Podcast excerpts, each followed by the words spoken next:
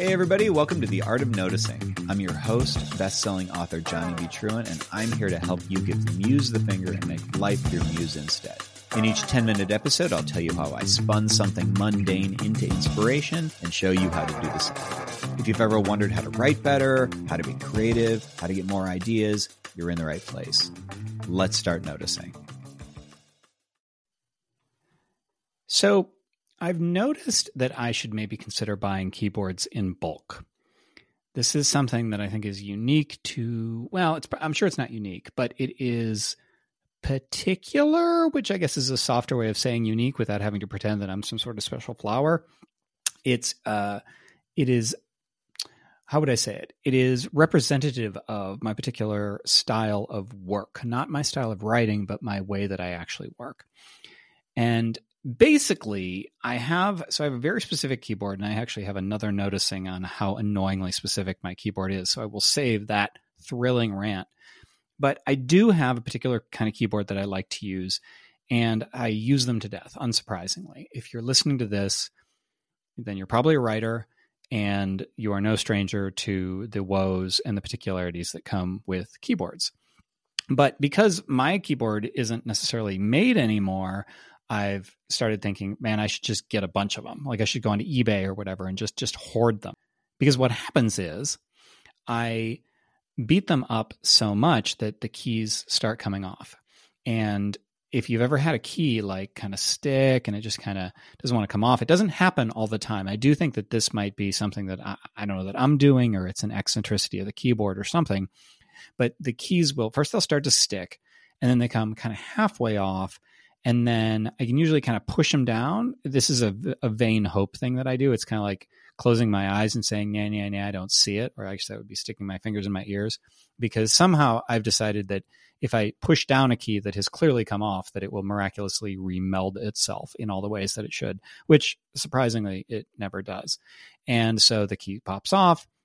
And then I have to order a replacement key, and that's a whole thing. And so I started harvesting keys from the side and swapping them out. So then I have like a page up key where the E key should be or whatever. And my keys are completely worn down such that it looks like it's a mystery keyboard where I might hit any key and get any letter. And the only way that I will know, like I'll need to press J or something like that.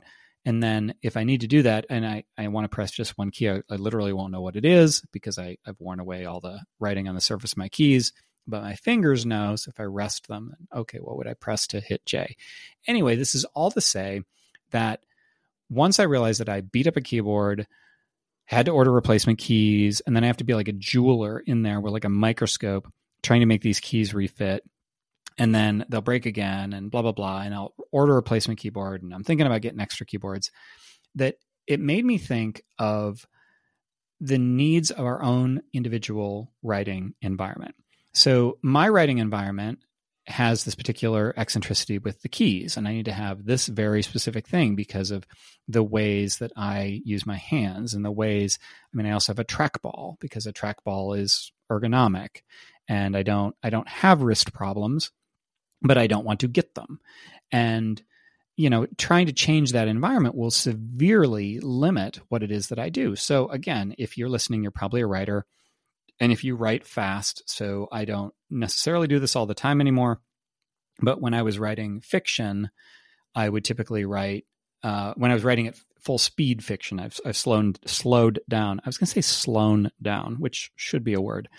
So I've slowed down, and so that's 6,000 times an average length of like 5-6 letters a word. Like that's a lot of keystrokes, and that doesn't count blog posts and emails and all that. So I am moving my fingers, whatever distance it takes, whatever pressure it takes to press a key, tens of thousands of times every single day of my life.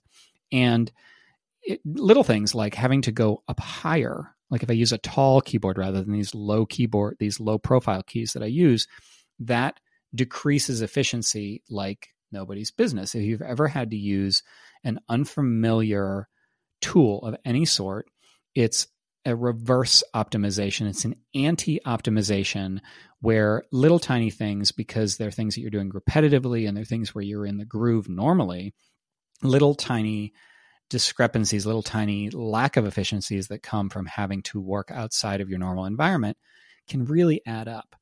So I think that there's a lot of value in shaking up your creative environment and your creative habits. So if we're talking about physical environment, I do think that there's value in, if you're stuck or if you are looking just for a change of pace or to get out or whatever, then going to a coffee shop and writing, if that's your style, can be really good. I know there was some legendary writer who did his best work, supposedly the story is told in Stephen King's On Writing, in library carrels or carols, I don't know how that's pronounced, those little cubicles. And who knows? But I'm talking about the things that happen in our particular environment. And so the whole lesson here is about looking for optimizations and the opposite of optimizations, which would be little tiny roadblocks that can be removed to make your creative life easier. So this is more of, it's less about story. Most of these are about story. They're about, well, what if there's a character who did this? Or I got this story idea for this. Or I ran across this thing on the ground. It gave me an idea for a story thing with this. This episode is much more about you as the writer, you as the creative person, and what is it that gets in your way that you might be able to remove or change, or what is something that you could slightly improve. And I'm an optimization guy. I really like the idea of taking something that's working and finding a way to get it better. I'm not like a life hacker or biohacker, whatever the things are, where like you learn all the shortcuts in Gmail so that you're super fast.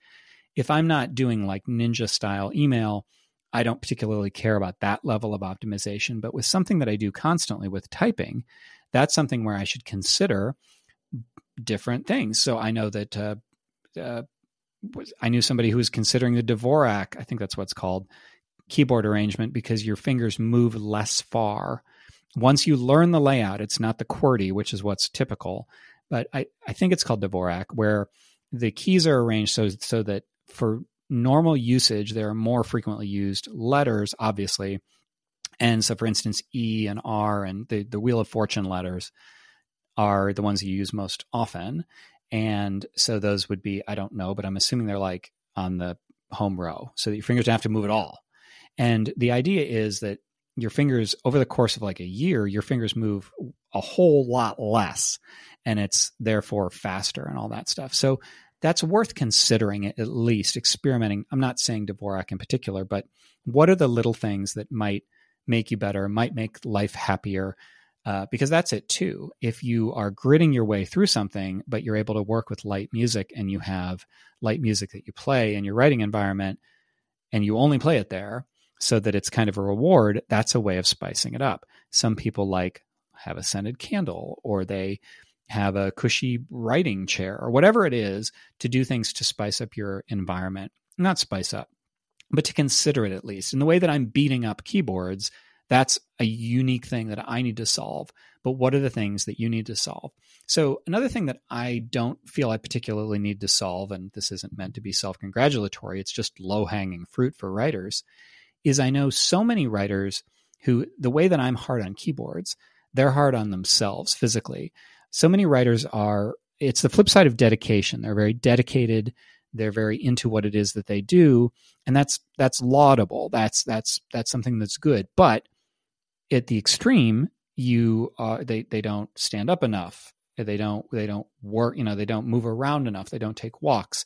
I know people who, they spend so much time at the desk that they're suffering all sorts of ill effects. They don't take vacations.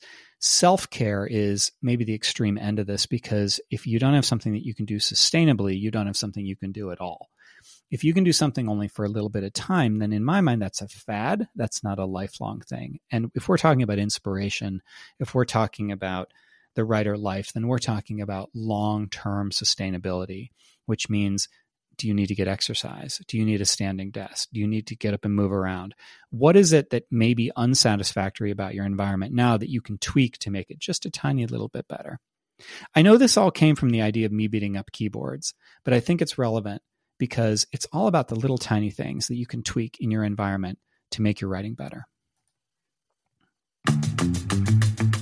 All right, that's it for today. If you'd like more, be sure to visit johnnybtruant.com/subscribe and sign up so you don't miss anything.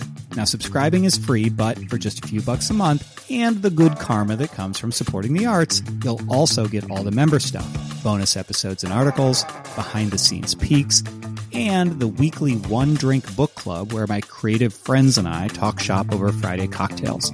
If membership isn't for you, please show your support by sharing, reviewing, all that good stuff. It really does make a difference. Thanks for listening and stay curious.